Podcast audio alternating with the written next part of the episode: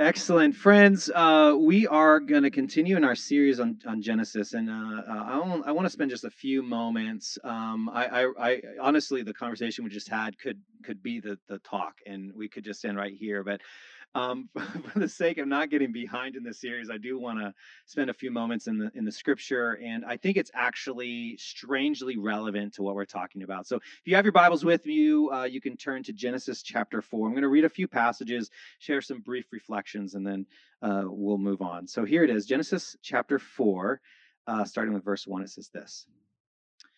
It says, Adam made love to his wife, and she became pregnant and gave birth to Cain. And she said, With the help of the Lord, I have brought forth a man.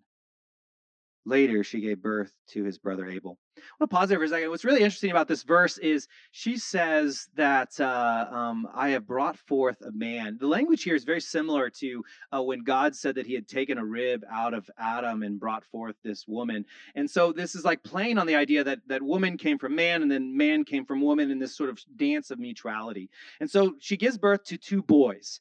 And what I want to spend just a few seconds on is is this idea of two brothers, two sons, the older and the younger, is a theme that is throughout Genesis. So that's why I don't want to skip over this story. That's why I want to name it for a second. Um, it's a this is a theme that happens throughout Genesis, throughout the Old Testament, and it shows up in the teachings of Jesus as well. So here's what happens. Now Abel kept flocks and Cain worked the soil. In the course of time, Cain brought some of the fruits of the soil as an offering to the Lord. And Abel also brought an offering, fat portions from some of the firstborn of his flock. The Lord looked with favor on Abel and his offering, but on Cain and his offering he did not look with favor. So Cain was very angry, and his face was downcast. Then the Lord said to Cain, Why are you angry? Why is your face downcast? If you do what is right, will you not be accepted? But if you do not do what is right, sin is crouching at your door. It desires to have you, but you must rule over it. Now Cain said to his brother Abel, Let's go out to the field. While they were in the field, Cain attacked his brother Abel and killed him. Let's pray.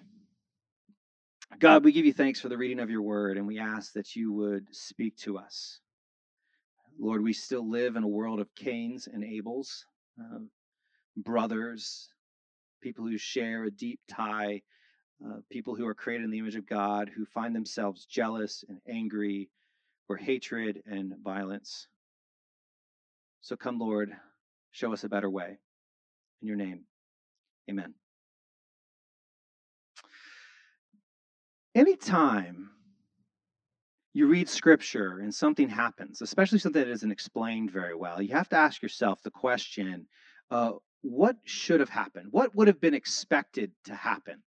So, so Cain and Abel, this is a story, and if you go through the story, uh, theologians have wrestled with this. Like, why did God choose Abel's sacrifice over Cain's. And there's a variety of theories. Some of them are tied to the fact that Abel offered uh, livestock or animals and Cain offered grains. But you have to remember, this is before the law. This is before God said what he wanted to be offered as a sacrifice. This is, they're, they're offering it sort of out of this innate desire to, to be made right with God on their own accord. That's the implication. There's no law at this point. Moses hasn't come and there's no, there's no law. So, so we don't really know. And even in the law, both grain offerings and animal offerings were appropriate. So it's not necessarily the fact that one was a, sh- a shepherd and one was a farmer, although there is so, sort of an ancient rival, rivalry there. Um, the other sort of thought is that maybe it was because Abel offered the firstborn and it was like special and it was the best whereas that isn't said of cain's offering it just says that he offered grain and so we don't know maybe maybe it wasn't so good either way when you look at this story there isn't really a clear picture as to why god would favor one over the other. But this is what we do get that God did favor one over the other. And that's an interesting shift in the story. It's an interesting shift because God says, I really like what Abel's doing over here. Cain, I wasn't super impressed. It makes God personal, it makes God have some sort of preference, and and, and it sets up a storyline that happens throughout scripture. So we look at this and you say, why is this going on? The answer isn't necessarily in the text, but what we do know is this. Throughout the rest of the Bible, this story continues between two brothers. And every time you see this, God tends to favor the younger brother. like Abel, as opposed to the older brother. This is the story of Jacob and Esau. We'll get to them in a number of weeks when we get there in Genesis. It's the story of Joseph and his brothers. Joseph was a firstborn, but of a second wife. Um, and so he wasn't the oldest in the family, even though he was a firstborn of that family, of that wife. He wasn't the firstborn.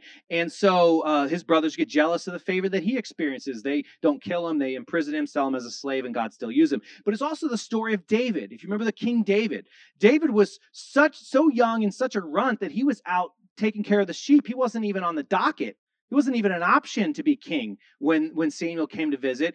And, and that's when Samuel says this beautiful line that God looks at what's on the inside, not what we see. And this is one of the best pictures we get of maybe what was going on in the Cain and Abel story is that God looked at Cain and Abel and he knew what was going on on the inside. What we do know about this uh, in the Old Testament and in ancient culture is that the older brother was the one you would assume God loved the most. The older brother was the one who had, well, let me not be subtle. The older brother had a certain level of privilege. That's just how the culture ran. In fact, Deuteronomy said that the older brother, the firstborn, the first male born in a family, would receive a larger portion of the inheritance. There was a certain implication that the, the, the oldest brother, the oldest son, would receive more than everyone else. And that's just how the culture worked. That's how biblical law was written. That's just how it worked. The older would be favored. And that, my friends, is what makes this story and every other story about two brothers so interesting is that God, in some sort of strange way, knowing that the older sibling would be favored, chooses the younger. In fact, when Jacob and Esau are born later in the book of Genesis, God even proclaims in this really beautiful um, phrase, uh, talking to um, uh, to his uh, uh to their mom. It says, Two nations are in your womb. This is uh, Genesis 25, 23. Two nations are in your womb, and two people from within you will be separated. They were twins. One people will be stronger than the other. And it says, The older will serve the younger. The older will serve the younger. We see this play out in Jesus' narrative as well. He tells us one of Jesus' most famous parables is about two sons. There's the older son and the younger son. And the younger son doesn't do anything right. The younger son takes his smaller inheritance and runs off and engages in all kinds of luxurious living till he runs out of his money, ends up in a pigsty, and goes back home. And that's where the story really picks up. The dad runs to meet the younger son and then throws a party. And if you look at the story closely, the parable of the prodigal son, the older brother is mad just like Cain.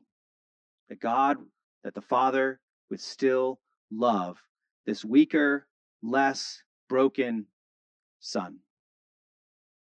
All of this leads me to this passage in Romans that I want to share with, or in First Corinthians, my bad. First Corinthians chapter 1. When I think about God consistently choosing the younger, it's this thing we learn about God. So much of Genesis telling us who God is. God often chooses those who are unexpected. God often chooses those who um, are overlooked. And God does that on purpose because they're overlooked. So if that's you, if you're a person who just feels like you don't have anything to offer, you don't have anything to bring to the table, you're the type of person that God wants to choose. In fact, this is how Paul says in 1 Corinthians chapter 1. It says, um, Brothers and sisters, think of what you were when you were called. He's talking to the Corinthian church. Not many of you were wise by human standards which is such a great thing to write to people. You know, think of think about how you were when you were a Christian. Not many of you were very smart. Not many of you were influential. Like, thanks, Paul, just layering it on here, the praise. Not many were of noble birth. You know, like you guys weren't that big of a deal. But God chose the foolish things of the world to shame the wise. God chose the weak things of the world to shame the strong. God chose the lowly things of the world and the despised things and the things that are not to nullify the things that are, so that no one may boast before him. That's the point. I've never been more upset or more angry than when I think I deserve something. You tell me a time when you're mad. You get really mad about something. You feel slighted. And tell me it's not because you felt like you deserved something. so much of my Cain's anger and my anger and frustration is because I put myself in a place where I assume I deserve more than I get. My expectations are unhealthy. What it means to be a Christ follower is this God chooses us not because of what we have to offer, but because of what God can do in us. And, and if you are a follower of Christ, we get to celebrate our weaknesses. We get to say, you know what? It's not about my privilege. Um, I have to name that. I have to work through it. The things that kind of come easily for me, I got to name that because to be a Christ follower is to follow Christ into lowering myself, to humbling myself, and recognizing that the only thing I can really boast in is what it means to follow Jesus. Let's pray. God, we come before you and we give you thanks. Um, Lord, we, we ask that you would make us weak. Lord, as strange as that is, as difficult as that is, we ask that you would make us weak, that you would help us surrender um, our pride, our privilege, the places of honor that we tend to celebrate. Help us to surrender that, to fall to our knees, to worship you to recognize that this life that we have in you is not because we've earned it because or because that I'm that I'm in some way like deserve it but because of your grace and your love you created us for a purpose you made us in your image help us not to fall into the temptation of comparison jealousy or hatred help us to be used elevate our weaknesses Humble us that you might use us. In your name we pray. Amen.